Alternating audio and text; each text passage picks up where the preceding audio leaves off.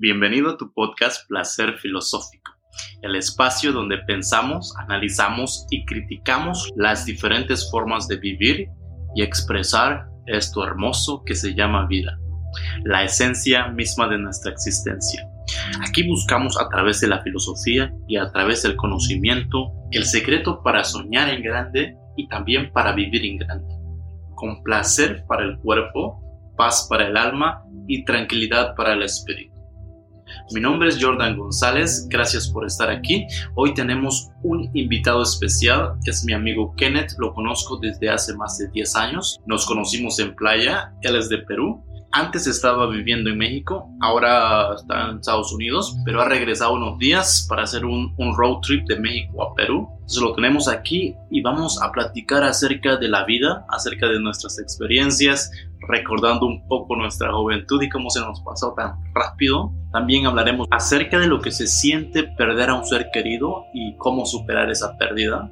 También hablaremos un poco acerca de lo que pensamos del sistema de educación, del sistema económico y pues más que nada de nuestras experiencias de la vida y de lo que creemos que es correcto hacer cuando estés, cuando uno es joven, antes de que nos volvamos bien. Así que bienvenido, espero que te la pases bien y una vez más, gracias por estar ahí para recordarnos, como por ejemplo, nos conocimos en el 2013, 12.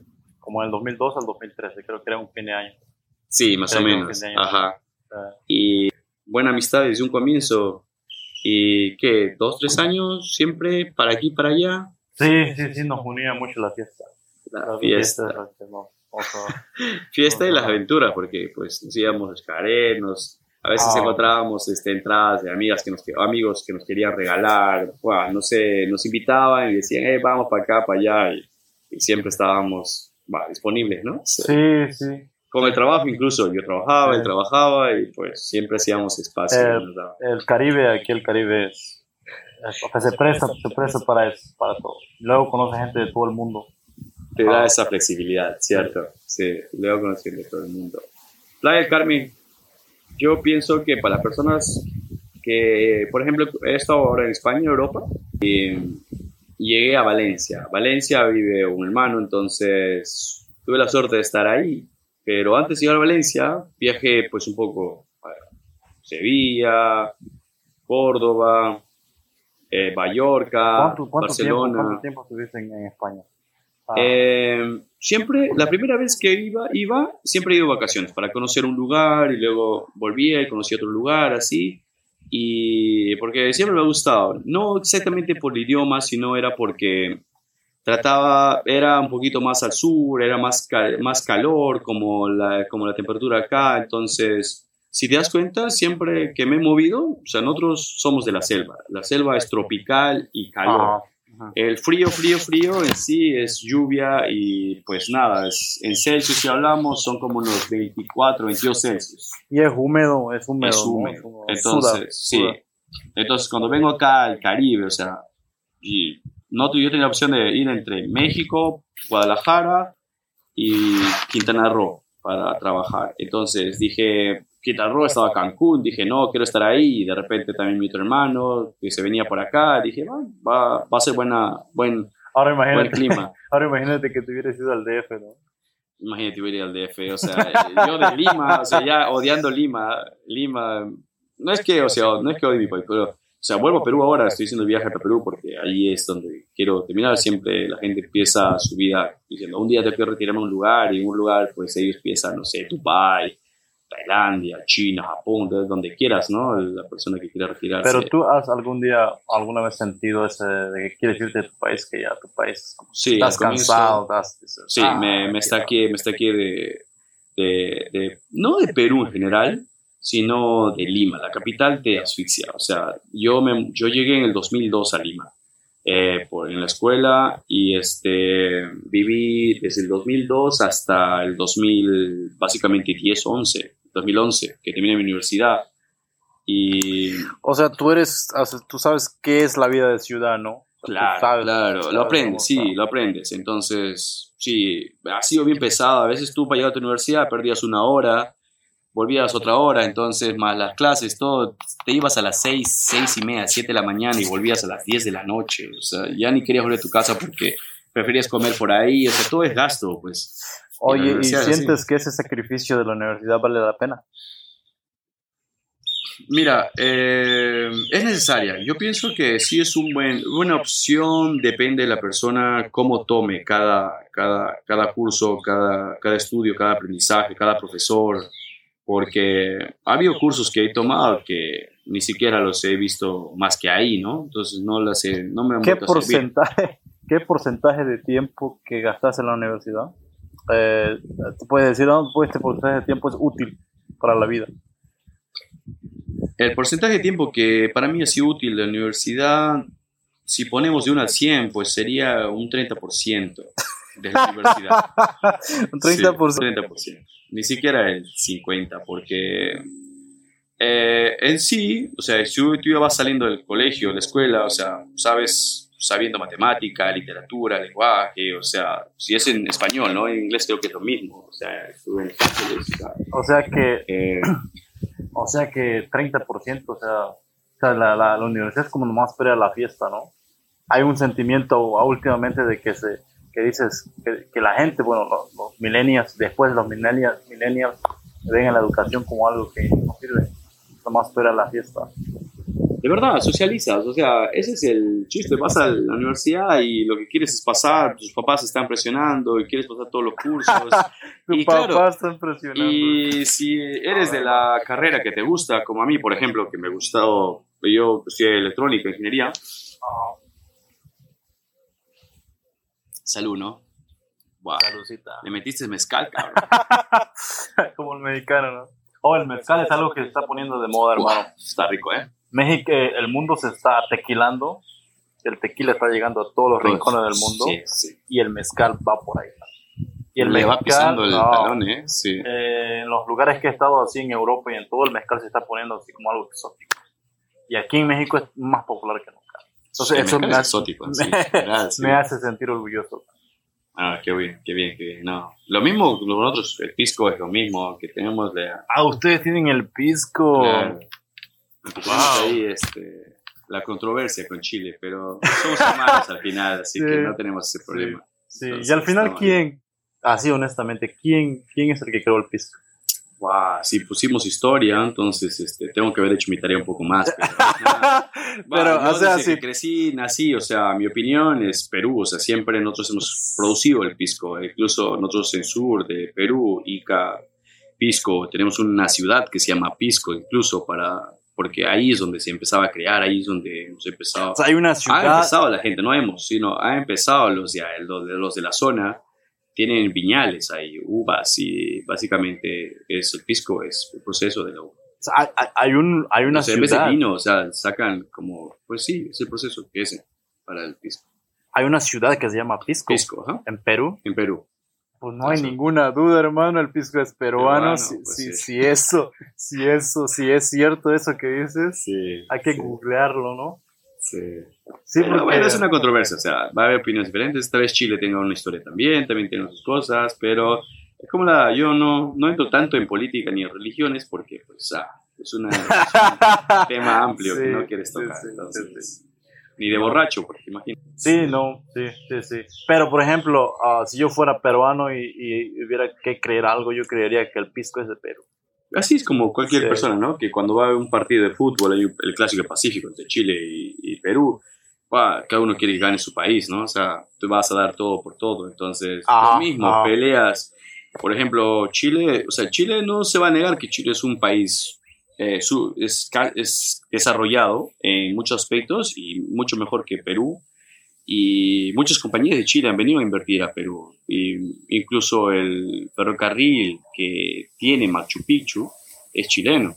Entonces, Chile entró con fuerza y nos ha quitado bastantes cosas eh, digo, quitado en lo que parte de inversionistas, ¿no? Creo que han faltado más peruanos o gente que dé, Perú que dé o más oportunidades a su gente, ¿no? Para que pueda esas cosas conservarse dentro de nosotros como nacionalistas, ¿no? Si fuéramos en ese caso. Pero como aquí en México, o sea, todo es negocio, todo es dinero. O sea, yo pienso que el gobierno, las personas que, que toman estas cosas, ya estamos hablando de política, cabrón. Oye, pero que, no, déjame, déjame preguntarte esto así como peruano, ¿no? Eh, en Perú, así como peruano, hay un sentimiento de competencia en contra de algún vecino tuyo. Así Eh. como que un sentimiento nacionalista, un sentimiento ¿Pero anti- ¿Entre peruanos o No. peruanos contra otros países? contra otro país. Eh, ¿en qué aspecto? No. Es por ejemplo aquí en México, ¿no? Ajá, Nosotros tenemos al vecino de Estados Unidos. ya. Y aunque hay muchos mexicanos que son, así con todo el respeto de la palabra, a, a- a white cocksuckers, que les gusta, que ah, es gringo, wow, oh my god, gringo es gringo, no. Pero hay muchos mexicanos que igual se sienten como que, fuck, fuck this shit.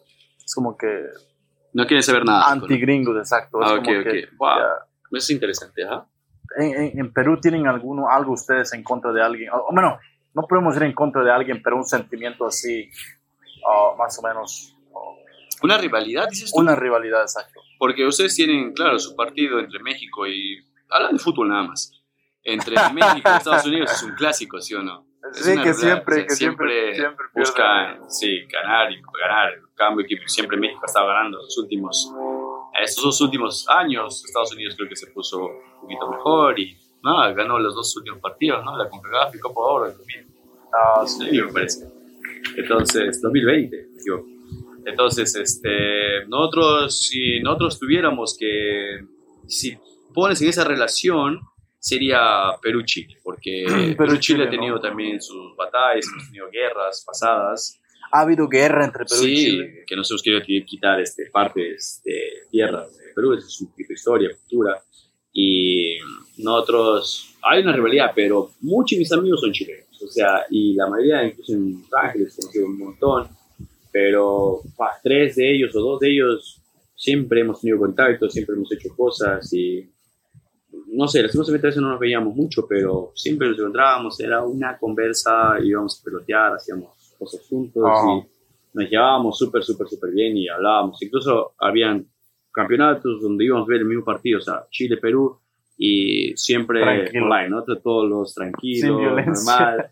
Y claro, esos dos partidos que fui ver con él, Chile nos ganó, entonces era como una rabia mía, o sea, diciendo, ay, no podía, y era como que, creo que hubo un partido usted donde Chile ganó 3-0, Ujú. y yo no podía gritar ni un gol, entonces él gritaba todas, y esa amistad, o sea, eh, tú, eh, era como la rivalidad de fútbol en ese momento era como una calentura de, de fútbol, una calentura de partido que tienes cuando te vas a jugar un partido así sea en tu barrio, ¿no? Ajá. siempre con tu mejor amigo te puedes pelear o topar un rato, pero de ahí vuelves a ser amigos, es normal. Entonces yo creo lo mismo pasa con, con nosotros, con, eh, con Chile, así que no tenemos ese tanta esa rival- rivalidad, ¿no? Pero sí he visto eso, lo que me acabas de comentar tú de Estados Unidos. Hay personas que, por ejemplo, de acá de México, que pues, no sé, no, simplemente no quiere seguir esa,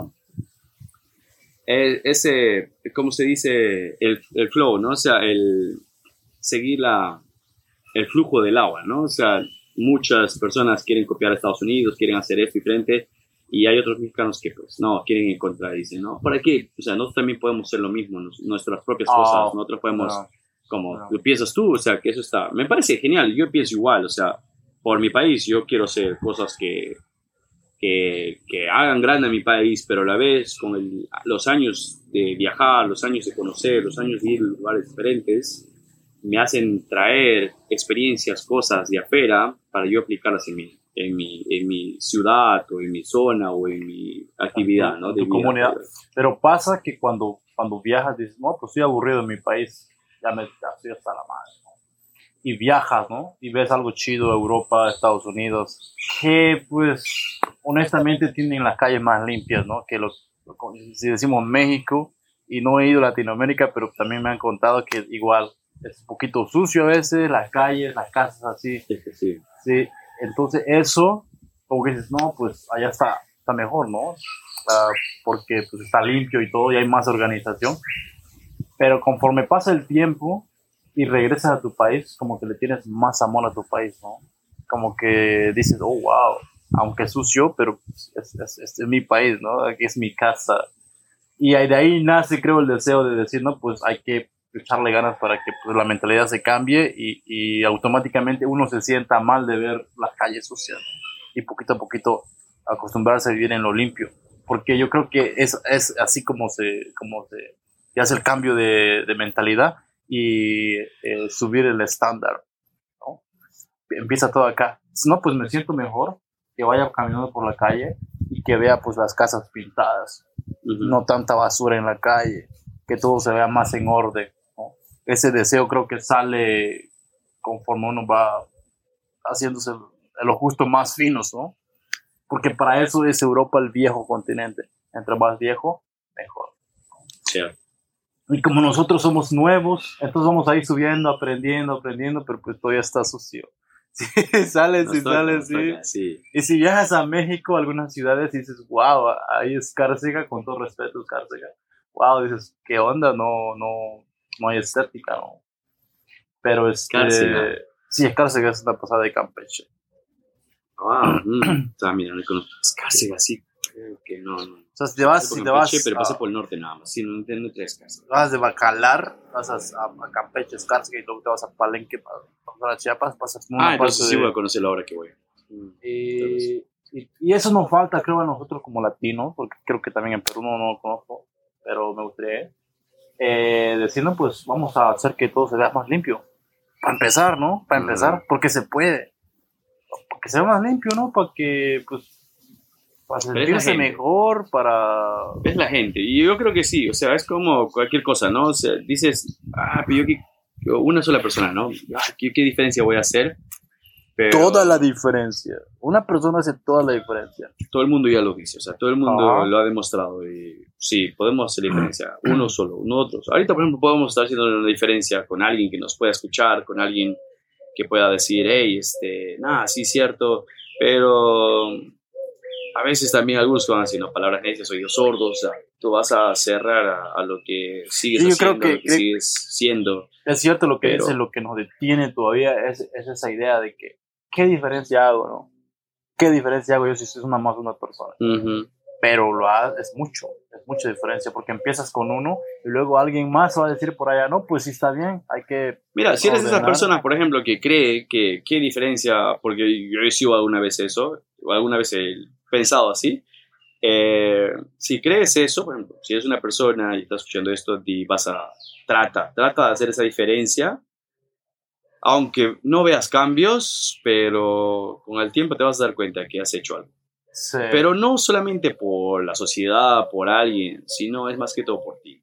Es, tú, en ti algo va a cambiar, en ti algo va a mejorar, en ti alguien, algo, algo más va a florecer. Entonces, por ejemplo, ahora en, en el camino que, que en el camino que he decidido yo eh, tomar, que es este, empezar a emprender, a hacer cosas junto a mis hermanos, junto a las personas que amo, eh, porque pues cada uno tiene sus negocios, sus cosas, ¿no? Entonces, el- pero a la vez vi la oportunidad de poder este, relacionar los negocios de todos y, y, y les pareció bien a mis otros hermanos para poder este, juntarnos, ¿no? Más que todo después de la pérdida de nuestra mamá, entonces que muy difícil, ¿no? Es, Sí. es algo... algo fue, fue súper, súper difícil para todos, pero eso fue una, un buen empuje para mí para poder este, atrapar su atención de todos y decir, este, eh, chicos, hagamos esto, ¿no? Porque cada vez nos vamos a separar y ahora nos separamos más porque ya no hay esta persona que nos va a unir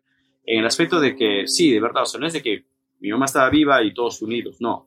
Era, mi mamá estaba viva y gracias a ella, de verdad, de una forma nos uníamos porque ella viajaba y nos visitaba a cada uno y nos llevaba las historias, experiencias de- con cada hermano, con cada hijo que ella estaba, ¿no? Entonces nosotros podíamos este, disfrutar eso y a veces uno quería acompañar, iba con tu mamá a acompañar o visitar al otro hermano, ¿no? Entonces era una excusa y nos ayudaba eso, pero ya, ¿no? Llega tu mamá, entonces haz un esfuerzo extra, ¿no? De que pues mi mamá está viniendo, tengo que hacerlo, ¿no? Pero ahora cuando ya no hay nadie que venga, o sea, y empiezas a hacer tu negocio, y empiezas tus cosas, empiezas a ser esclavo de tu propio éxito. Entonces, te distancias más de las personas que, que verdaderamente importan, porque ahora estoy viendo videos, veo bastantes cosas, veo gente que, pues, incluso gente que, que, que sigo y sigue, y, y en lo que es en mi ámbito de carrera, eso, profesionales que, que me han inspirado a un comienzo a, a a, a proyectar mi carrera, a crecer más.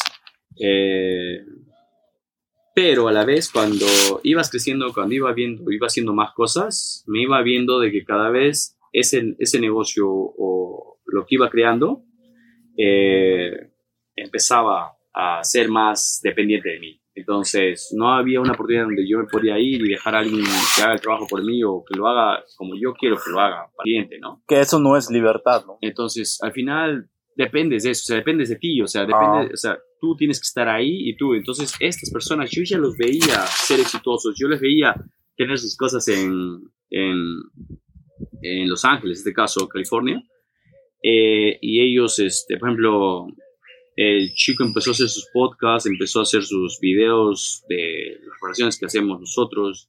eh, Enfocado, en, enfocado en el Es mercado de la ingeniería, ¿no? Del- Ajá, del- del- sí, de, de mi carrera.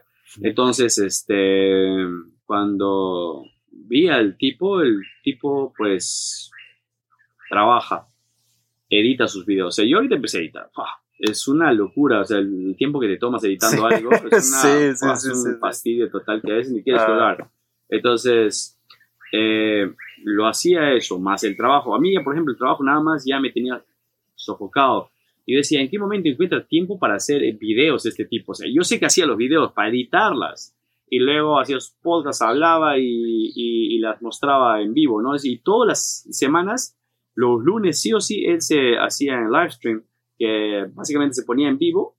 de Es una 5 hasta las 6 de la dedicación, tarde hermano, una dedicación. Y empezó, empezó a colgar, eh, empezó a invitar a su esposa, a sus esposas, a hablar todo. Y ella empezó a contar las, eh, la experiencia de ser una esposa de, de uno de, de, de estas personas, ¿no? Que, con estas carreras. Entonces, este, O sea, la gente se identifica, la gente se identifica. Claro, todos los historia, ¿no? técnicos, toda la gente, los ingenieros incluso se, se identifican y dicen, no, o sea, es difícil darle tiempo, ¿no? A veces trabajas de lunes a viernes o lunes a sábado, pero en sí la trabajas, si es, tienes tu negocio, tú trabajas de domingo a domingo. Sí, Entonces, casi las 24. Sí, o sea, y a veces no puedes dormir. Entonces él contaba la frustración, su esposa explicaba la frustración que ellos tenían, lo difícil que era también su relación. Pero él empezó a pues agarrar gente, contratar, que también es muy difícil porque yo también lo traté. Agarrar gente de confianza, todo. Él sigue lidiando ahí, él está ahí. Yo dejé ese mundo y porque por más que él trate, por más que trate, o sea, si no eres rico, o sea, si no tienes suficiente dinero, si no eres rico para invertir todo tu dinero para que la gente crece, porque el que tiene más dinero puede ser más dinero, sí, efectivamente es eso. Pero si estás limitado de una cierta forma, entonces tienes que tú meter la mano, ¿no? Tú ser parte de, de ese desarrollo, de ese progreso. Entonces, al tú tener que hacerlo, entonces depende mucho de ti, por más personal que tengas. Al final, la gente todas las mañanas tiene que levantarse a las 6, 7 de la mañana porque tiene que trabajar sí o sí e irse. Entonces, se toman el día day off, te dicen el día libre, para irse con su familia un ratito, tomarse un café una bebida, o irse a la playa, o tomarse, y él cuelga sus días day off, ¿no? Y toda la gente dice, wow, qué bacán, qué bonito que le dediques eso tiempo, ¿no? A tu familia, a todo, pero puedes dedicarle unas horas, bien, pero algo que yo me di cuenta y algo que todavía ellos no se dan cuenta es de que no te estás engañando a ti mismo, estás engañando a las personas porque le estás dando un tiempo, cierto, estás haciendo algo, cierto, estás compartiendo ese momento, pero son segundos, son horas que se van así. Incluso el trabajo también se va así, o sea, el día va avanzando, el año ya terminó, es un año más, es un año otro año, Y otro no año se más detiene. y no se tiene, y tú sigues avanzando y de repente tienes 50, 60, entonces yo a mis veintitantos años, y ahora sí, ahora sí, ¿cuántos años tienes ya de verdad? Porque eso sí entonces yo empecé a decir, ¿no? no- que digas tu Este, edad. ¿Qué voy a hacer? ¿Qué voy a hacer? Ah. Preguntas necias, oídos sordos. Entonces dices, eh, mira, ya estoy a la vuelta de la esquina, o sea, no me quiero ver, faltan, digamos, no sé, 25, 20, 30 años, o la mitad de tu vida ya has vivido para cumplir 60, 50. Eso es nada, si ya se te ha pasado volando esta, o sea, no, no, no esperes que vaya a ser diferente los No, otros oye, 30 oye, o 20 y años lo, lo, lo peor es la energía, ¿no? La energía se nos va apagando, baja, se nos va bajando. ¿Te acuerdas cuando estábamos más morros? Eh, Cuando nos conocimos, nada más. O sea, las cosas que queríamos hacer, nos queríamos comer el mundo, decíamos, voy a hacer esto, voy a hacer el otro. y nos desvelábamos, Y nos hermano. desvelábamos, y Dos, tranquilo, tres noches, día, relax, al otro día en la piscina, ya con el ceviche. pedo, sin cruda Suave. ni nada. Sí, seguíamos tomando Ahora- para quitar la cruda todo y, nada, y tampoco engordaba. sí, tampoco que engordar. No, ahora una noche de peda es como dos días de descanso mínimo, hermano. Dos días de descanso. O sea, el mínimo. otro día- Imagínate ahora, y estas personas adultas salen a tomar un ratito, todo. Yo he visto a los mexicanos, Juan. Yo no entiendo cómo Es que los mexicanos son fiesterísimos. Si comparamos a los Sí, latinos ¿cómo mexicanos hacen? con otras partes de fiesterísimos los mexicanos. De verdad, de verdad. Empiezan jueves, en- por no mencionar miércoles, pero empiezan jueves y todavía domingo siguen pisteando y el lunes empiezan su semana, ¿eh? Lunes empiezan a trabajar así desmadre. Ah, sí, trabajan lunes. Y ahí dicen, ahora sí voy a trabajar martes y miércoles y el jueves no empieza. Es, eh, no sé qué onda, pero es, creo que es el espíritu o el calor o que siempre quieres estar así divirtiéndote. O sea, como que no hay espacio para, para el relax, ¿no? Es como que las cheves, ¿qué onda? Una, una caguama, otra caguama, una caguama, la caguama aquí, la caguama allá. Y también eso afecta la productividad, hermano. Sí. Es como que o sea, el alcohol tampoco es bueno, ¿no? Dicen que el abuso de las cosas, o sea, no hay que abusar, ¿no? Usar, no abusar. Y aparte de que te hace viejo el alcohol, eh, pues es como que te escapas del trabajo y te vas en el alcohol y nunca te enfocas en tu, en tu pasión, nunca hay tiempo para, para, de- para algo que tú quieres hacer, ¿no? Por ejemplo, escribir o, o- o algo, algo de ti que no sea la chamba. Y se pasa la vida. Se pasa la vida de, de- de, eh, trabajando y, y entre las pedas. Y nunca hace uno algo más de eso. Pero pues es un proceso, ¿no? Es un proceso, de verdad. Pues todos lo tenemos en la universidad, por ejemplo, dices, ¿no? O sea, todos los chicos de 19, 18 van a querer entrar a la universidad, 17, 16 algunos, van a entrar a la universidad y van a decir, pues no, la universidad, y es un proceso, o sea, vas a entrar a la universidad, vas a conocer gente, te vas a divertir, te vas a enamorar, vas a sufrir, vas a enamorar, vas a sufrir. ¿no? y vas a seguir, ¿no? Entonces viene después de la universidad y la sociedad te va a decir, no, haces esto a la universidad, terminas, eh, trabaja, vas a ser exitoso en tu trabajo de administrador, sentado en un sofá, como técnico, como que quieras hacer, o doctor, encerrado en una habitación, Qué gran mentira, hermano. que al final, pues dices, no vas a conocer a la mujer de tu vida con todo ese dinero que hagas y vas a ser feliz, ¿no? Qué mujer de tu vida. es una gran mentira, hermano. Mira, Es- estoy solo acá, soltero, tranquilo. Em, no orgulloso, o sea. Y terminaste sí, la universidad. ¿no? Terminé la universidad, todo, pero mi felicidad no es... ah, bueno, mi felicidad comienza un punto, yo podría decir, no, claro, podría estar con alguien, todo, y eh, fui feliz, he sido feliz, muy feliz, pero eh, el giro de la de fallecimiento de mi mamá, de verdad, efectivamente, mucho, mucho, mucho las perspectivas, las ilusiones, las ideas que uno puede tener, uno puede crearse, pero Sí, porque tu sí- mamá estaba aquí, estaba allá, estaba aquí, estaba allá, sí, era parte pero de Jordan, todo el movimiento. Si hablamos así, tú como hijo creces, tú estudias, tú haces todo ese sacrificio y quieres corresponder a la persona que ha hecho ese sacrificio para que tú hagas o logres eso, ese éxito, la que tengas. Entonces, como así sea una persona drogada, yo pienso, ¿no? O sea, la mamá siempre va a querer este, lo mejor de su hijo, va a pelear por él, sea, hacer sea cosas. a- así le mande a la re- rehabilitación. Al final el tipo va a rehabilitarse, si no muere antes, ¿no? Claro, se va a rehabilitar. Sí. Entonces, Extremadamente. sí. si se rehabilita, el tipo va, va a dar todo por la persona que le ha ayudado, que siempre ha estado ahí, que al final va a ser su papá o su mamá. Ajá. Y va a decir, ahora quiero hacer todo por ella. De repente hace todo por ella, empieza él a ser, ser una persona decente, decirlo así, decente, que empiezas a trabajar, empiezas a hacer lo que la sociedad dice, para que tú Portarse puedas bien, para poder... eh, para poder hacer su propio éxito, ¿no? Y aparte, con ese éxito, ¿qué es lo que él busca? Ayudar a la persona que le ha ayudado ser, dar esa felicidad, darle lo que ella no le ha podido dar él en toda su vida. Entonces, eso es toda nuestra vida, yo pienso, ah, mi opinión. Eh, porque eso me ha pasado, eso ha pasado a todos mis hermanos, entonces nosotros queríamos eh, Hacer feliz a, hacer la feliz jefa, a mi ¿no? mamá, hacer feliz a la persona que venía. Entonces, cada vez que ella nos visitaba, yo, nosotros queríamos que ella ya tuviera algo más, ya hiciera algo más, fuera a hacer algo más, no solamente estar en la casa tal vez, o llevarla al mejor restaurante o XX cosas o tales lugares donde ella nunca ha estado que, que, que, sería bonito que esté. Vivir la vida, ¿no? Así como nosotros. Como que ya le toca, ¿no? O sea, que le toca pues vivir la vida. Básicamente mi mamá vivió, mi mamá vivió su, su vida fue feliz, súper feliz. Nosotros fuimos felices con ella. Pero en ese camino de que pues tú empiezas a aceptar trabajos, empiezas a aceptar situaciones de tu vida, empiezas a comprometerte, empiezas a hacer una vida seria, es el único objetivo.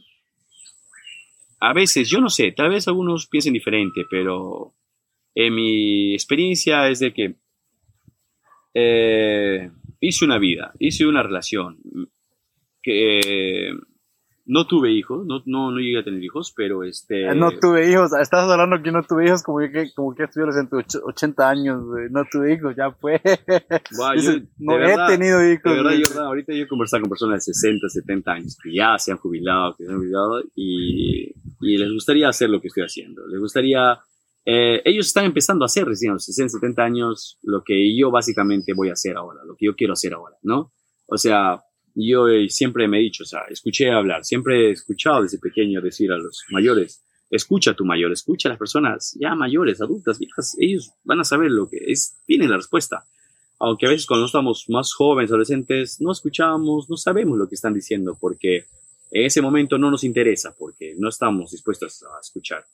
Es que pareciera que la vida nunca se acaba cuando eres joven. Cuando eres joven pareciera que no hay mañana, que igual va a ser, que no hay fin. Y ya cuando llegan los 30, dicen, no, pues sí pasa rápido. Llegas a la mitad de tu vida. Es cuando, sí, sí, es cierto. Y esa, entonces, me parece que creo que estamos así, ¿no? Yo tengo 29 y puse a mis 30. Tienes 29 desde que te conocí, ¿no? ya son 10 años. me está quemando este bebé. Oye, entonces, cuando, cuando tu mamá falleció, entonces como que ya no tenía sentido, ¿no? Como que cambia, ¿no? Dices, no, pues ahora para qué hago las cosas, para qué chambeo, ¿no? Cierto.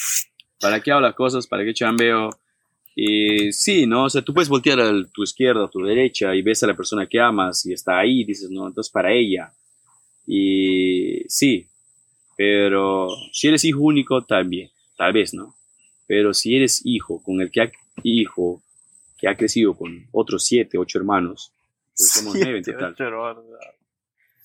Este, ¿Nueve son en total ustedes? Sí, entre hermanas, ¿no? O sea, pero, pero este, he crecido con más, o sea, con los mayores es tú no creces con ellos, ¿no? O sea, ellos son como otros papás, porque mi, papá falleció cuando yo tenía tres años, entonces mis hermanos mayores pasamos a ser como papás, mis hermanas como mamás, entonces ayudaba a mi mamá, mi mamá ayudaba a ellos, entonces todos crecimos empujándonos, ¿no? Como los chinos. Entonces, pues sí, los chinos, ¿para qué vamos a negar eso? Pero de verdad una de las cosas que tomo de ejemplo es, en ese aspecto nada más es a los chinos. Ese es mi vaso, Sí, pero Se está ah, salud, hermano. ¿Y eso que le he puesto nomás que medio mezcal le pusiste? Mm. Oye, cuéntame un poquito de Los Ángeles. Quiero, quiero eh, esa perspectiva porque yo últimamente, o sea, siempre he estado emocionado de viajar, ¿no? A lugares nuevos. Pero Estados Unidos siempre me ha... No me emociona. Voy a cerrar el diálogo que estaba tomándolo y voy a tomar tu pregunta. Vale, pues vale por ejemplo, volteas, este, respecto a que dije volteas izquierda derecha y ves a la persona que amas, me refiero desde que si eres hijo único, por ejemplo, está bien, va a ser tu compañera, es tu compañera y por lo menos Max se fue, te dejó con alguien, ¿no? Acá, ahora es feliz. Mi mamá nos dejó a todos casi completos, con un compañero, compañera, felices.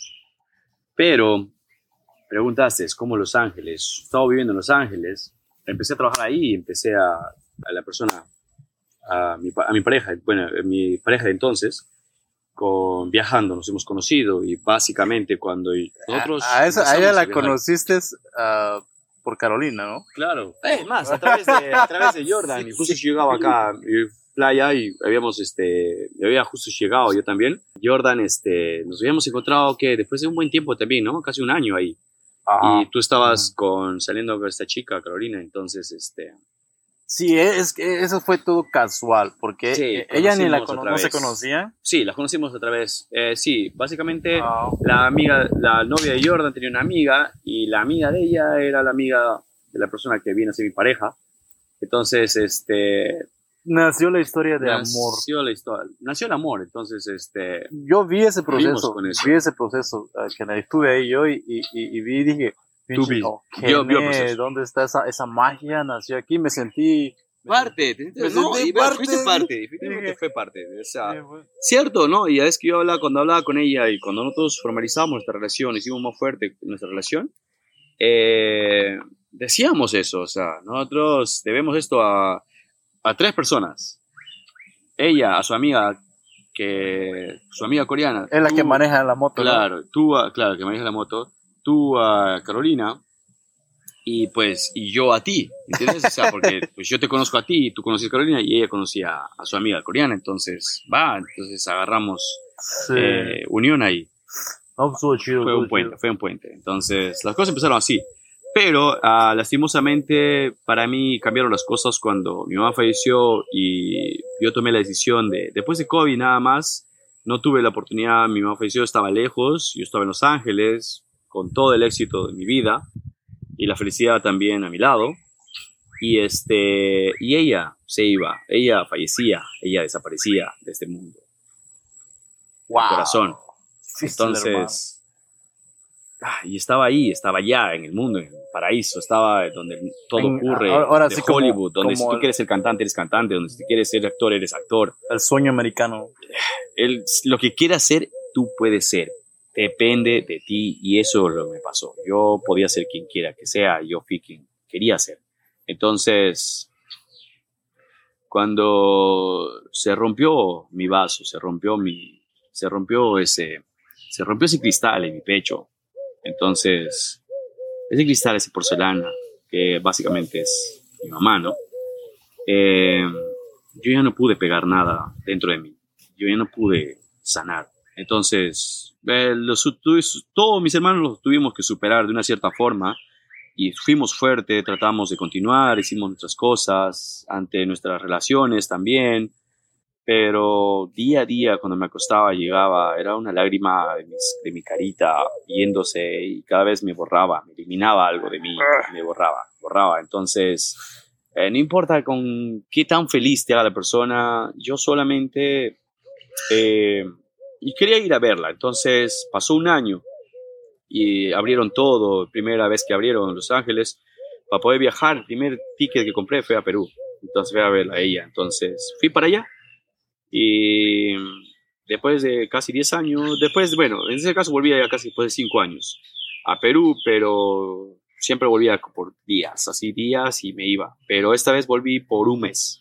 Entonces, volví a ver mi ciudad, volví a ver mi casa, volví a ver mis cosas. Mi hermano tiene un hotel allá, eh, lo mejoró justamente con mi mamá también un poquito. Ella ayudaba a él. Entonces, pues, ayudaba a todos donde iba. Entonces, era su casa. Entonces, mi hermano hizo algo bien bonito allá. Y, y cuando fui, sentí eso. De verdad, estaba ahí la ceniza de mi mamá, estaban las fotos ahí. Y su cuarto estaban todas sus cosas, en su cuarto. Entonces, mi hermano hacía todas las cosas y nunca entraba a su cuarto. Cuando yo llegué, yo me mudé, yo llegué a su cuarto.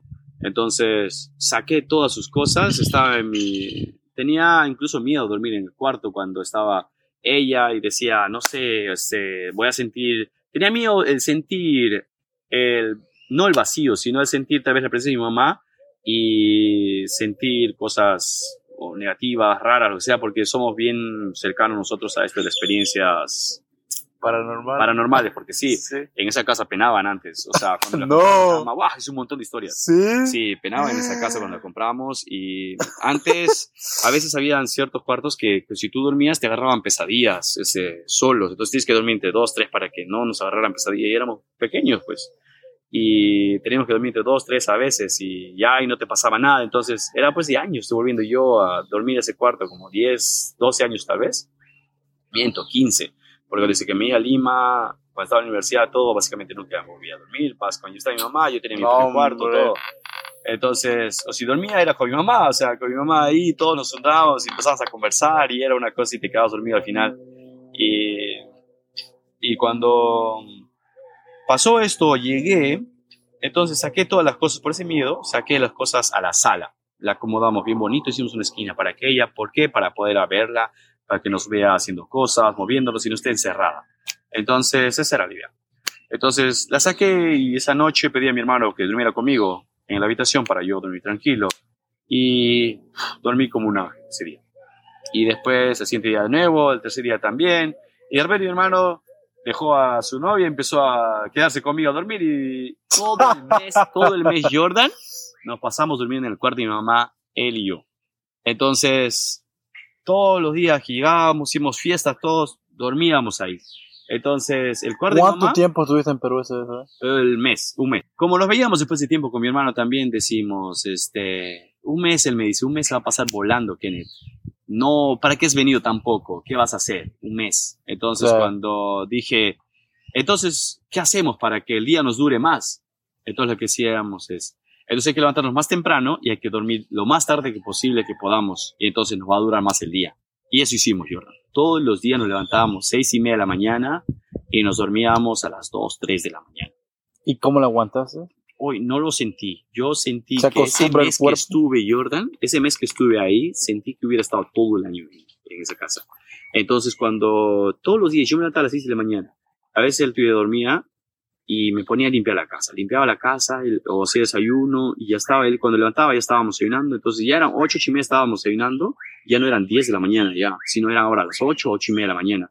Después de eso ya teníamos algo que hacer. Entonces o íbamos, reparábamos las motos o llevábamos el carro y nos íbamos un rato a las chacras, los terrenos que tenemos y manejábamos, íbamos a una catarata a nadar eh, llevaba a su novia o, este, yo llevaba a mis primos, nos hablábamos, decíamos algo que hacer y todo el mundo de repente entre los días que nos teníamos alguien siempre se sumaba, había venido un amigo, mi promoción, alguien me encontraba y o sea, había, se, enteraba que yo estaba ahí por a través de Edgar, entonces este, Edgar mi hermano, eh, entonces este, llegaban y al final terminaba con ellos y con mi hermano y tomábamos, entonces a veces mi hermano estaba con su novia, ella juega fútbol, se iba a jugar pelota, yo iba detrás de ellos porque yo, él miraba a su novia jugar, yo también la miraba jugar, pero yo miraba más a mi hermano, porque disfrutaba más el momento con él, disfrutaba el tiempo con él y, y mientras más lo veía, más veía a mi mamá, veía rasgos de mi mamá, veía cosas que mi mamá hacía, veía la alegría que mi mamá tenía.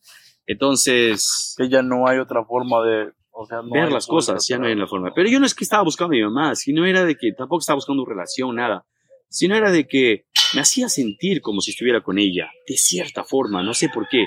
Así estuviera con Ever, Miguel, Jeremy, eh, Sayuri, Lourdes, Daniel, Elizabeth. Entonces, yo me sentía cerca a, a, a, ella. Y entonces no sentí nunca en todo ese mes su ausencia. Yo. Mm. No sentí su ausencia, ni siquiera solamente recé, llegué, la saludé, le dije más, hicimos broma, nos reímos. En mi cabeza ella me responde, tengo voces de ella grabadas que de repente sabría qué cosas me diría, me respondería. Entonces, eh, mientras estaba en Perú me pasó eso, porque luego cuando me fui a Los Ángeles, volví, entonces perdí eso. Pero cuando yo estaba en Perú, sentí ese paz, sentí eso. Y mientras estaba en Los Ángeles, mientras estaba trabajando y mientras viajaba antes de la pandemia, una de las cosas que haces cuando por tu éxito, tú dices, ¿no? Un lugar donde quieres retirarte, también la persona a tu lado te dice, quiero, vamos, ¿dónde vamos a retirarnos? ¿Qué hacemos? Y todo eso, ¿no? Entonces, evidentemente tú ahorita piensas dónde quieres retirarte. Todo el mundo piensa dónde quieren retirarse. Pero en vez de pensar dónde quieres retirarte, debes pensar también en a qué momento quieres retirarte, en qué momento, ¿no? Porque la gente en Estados Unidos todos piensan, ellos solamente tienen tres opciones para decidir en qué momento retirarse. A sus 62, con su retiro bien bajo, a 64 con su retiro más o menos, a 66 con un buen retiro. O sea, imagínate, peón, pero si los 62 tú ya estás así temblando para ver si vas a llegar a los 64, cabrón. Y si desde los 64 dices, ahora sí para que me paguen, no sé, unos 500 dólares más mensual, ah, voy a aguantar dos añitos más, o sea, pero imagínate si no la llegas. Ese 15 va a dinero. Claro, dicen que pues a tu esposa, lo que sea, pero para ti no eso, para nadie más. Entonces. Qué triste, ¿no? Qué triste, cabrón, que te vas cambiando toda la vida y, y, y, y, aún cuando ya estás en las últimas, la última luz, el último respiro. Da miedo. Dos años más. Ok, tienes que cambiar dos años más para, para menos, para disfrutar menos tiempo. Más para que ajuste Totalmente. para comprar la, la silla de Pero ruedas. de güey. verdad, o sea, si una persona a 62 en Estados Unidos, depende del estado, claro, si te retiras a sus 62, tú puedes tener un sueldo entre los 800, 600 dólares mensuales, que, que bueno, de, que el gobierno te ha ido retirando tu- de, de tu sueldo, que te lo va a devolver, claro. Que básicamente es eso, ¿no? Todos tus retiros del 401k, 800 euros, todos los ex- dólares. esos es- dólares, ¿no? Ah, mensuales, perdón, pero a tus 64 años, ¿tú quieres viajar o quieres estar ahí sentado o nada más viendo dónde vas a gastar tus 600 dólares? Si te jubilas dos años más que es a tus 64, vas a recibir como entre 1000 y 1100. Si te jubilas entre tus 66, vas a recibir entre 1400, 1500 y 1600, depende cuánto ganabas. También. Oye, ¿quién le vendió ese cuento a la gente también? El gobierno, que es, güey. que es, que es un, es un, es algo nice de retirarse así. Por ejemplo, Ah, su- El- si hablamos un poco de política, voy a meter. Ese es el, gobierno, güey, el que no gobierno, quiero meter gobierno. eso, pero Jordan, Estados Unidos, todo su dinero, su banco de Estados Unidos, de verdad no es solo bancos, los negocios, es las universidades. güey. Son las universidades.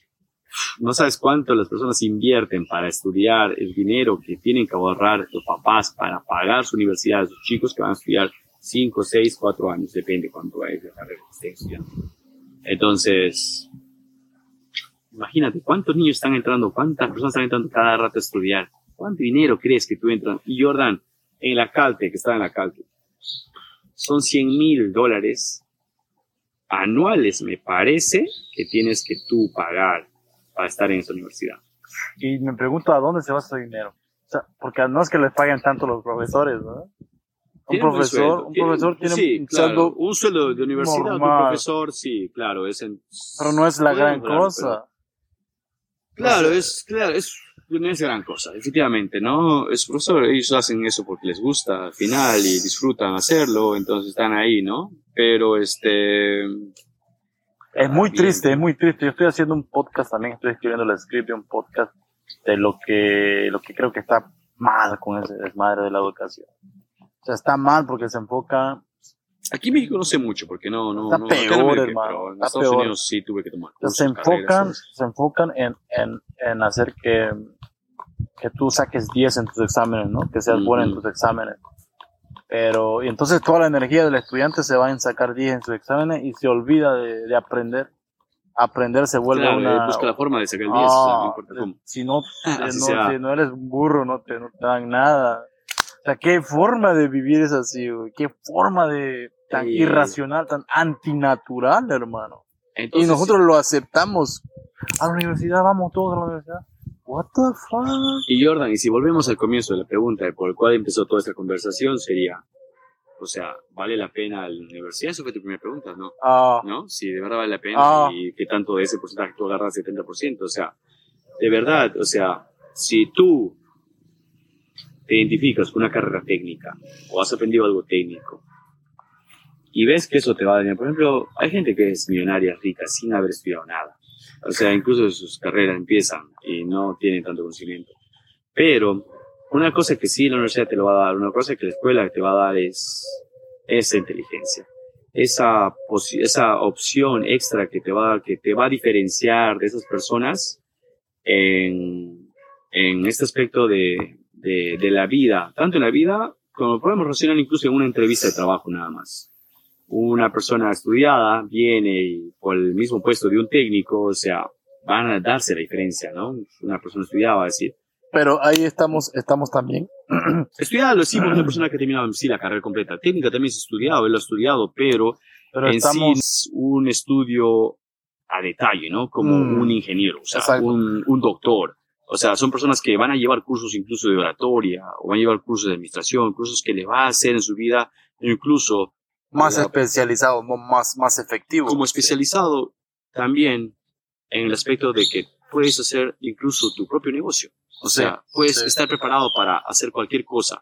Entonces, muchas de las universidades, muchas latinas universidades se enfocan a veces a veces sacar al, al alumno, pero eh, yo cuando estaba en la universidad de en Perú, ellos también nos empujaban a, bueno, nos daban la opción de tomar cursos, ¿no? O sea, decidir en los cursos que vamos a tomar y esos cursos era de acuerdo a lo que pues tú estabas alineándote. Entonces, una de las cosas que yo veía cuando ya empezaba a hacer prácticas, trabajaba, era de que eh, veía a la gente que es, los empresarios básicamente que empezaban a, trabajar. Entonces, una persona que tiene que, que ser gerente, por ejemplo, si tú quieres ser gerente, tú tienes que tener una carrera o un curso que te convalide como administrador, o sea, aparte de tu carrera. Tienes que tú estudiar otra carrera que te hace la administración. Pero ahí sí estás enfocando, que estás, Entonces, como está el Claro, por sistema, eso ¿no? Así es depende es. del- de la persona a, a lo que se va alineando, ¿no? Entonces tú ya vas escogiéndote tú, tus cursos que te va a preparar para lo que tú quieras hacer. Pero yo, por ejemplo, siempre he sido emprendedor. Siempre me ha gustado hacer mi propio negocio. Y si trabajaba para alguien, solamente iba a ser un rato para aprender, sacar la información que necesitaba y ábrete. Entonces, eso ha sido toda mi vida. Entonces, así llega. Que esa es una de las mejores formas de hacerlo. Porque si te, te enfocas en la universidad dices, no, pues voy a chambear. Voy a la universidad porque a chambear. Pero si vas al sueldo que ganas en la universidad, o sea, no te da para nada. Y eso es, eso es, entonces cuando tú vas, por ejemplo, a, a la universidad, y yo te digo, o sea, nada más el 30% de eso me ha servido porque el 30% era lo que a mí me decía, lo que me servía para lo que yo quería hacer. Entonces, si tú eres un ahorita un universitario, tú eres un estudiante todavía no sabes lo que estás haciendo, todavía no sabes por qué estás estudiando, entonces estás perdido todavía. O sea, no, no Pero hay que enfocarse en las sí. aptitudes, no hay que... o Pero sea, claro, si tú tienes, si tú tomas una vocacional, creo que lo llaman, entonces, ah, más o menos que te alinea a qué carrera tú vas, te gusta medicina, y que digamos que quieres ser doctor, pero terminas siendo enfermero. Entonces dirías que, que, que tienes una carrera frustrada, ¿no? Pero no, de todos modos, todavía Carreras truncas. Sí, porque dice, las "No, carreras no, mi hijo, truncas". mi hijo estudia para doctor, dice la señora, ¿no? La mamá, y su hijo viene y es enfermero. No, mi, hijo es, doc- mi hijo es doctor, viene el hijo y es dentista.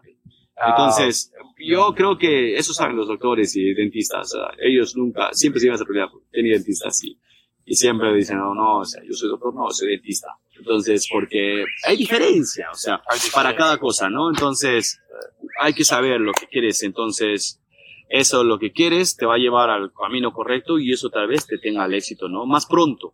Ahora, si estudias una carrera técnica, no se tardar más de dos, tres años hacerlo y vas a empezar a tener tu dinero. Y con ese dinero, si tú eres, si tú eres inteligente, para ser inteligente a veces es mucho de habilidad y muchas veces la universidad te ayuda. Entonces, yo tenía habilidad más la universidad, entonces me ha ayudado bastante a, a- a sobresalir rápido en las cosas que yo he hecho. Pero ahora, si tú eres técnico y pues no tienes universidad y no tienes habilidad, entonces, pero tienes la fuerza, la voluntad, perdido. porque eso es la vida, pe. Esa es la vida.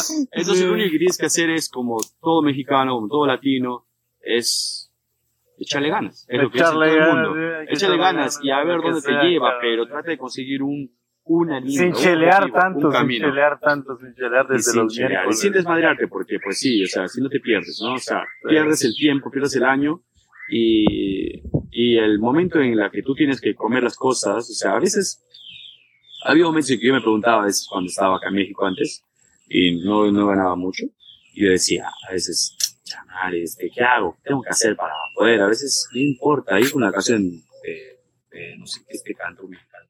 Dice, a veces la cabeza nada, nada ayuda por más que la piensas, porque, porque es cierto, o sea, si tú no tienes las herramientas como el libro, o sea, las herramientas en sí para la mente son los libros, es el internet, La información. es ¿no? la información que tú puedes adquirir de todas estas para tú hacer algo. Entonces, Si no hay. cuando yo estaba así, digo, y esto es las herramientas, y lo me ponía a leer, me ponía a ver cosas, videos, la visión no importa, por más que tengas herramientas esos y no tengas visión, vas a seguir Perdido, siendo sí, perdido. perdido. Entonces yo estaba, yo lo intenté.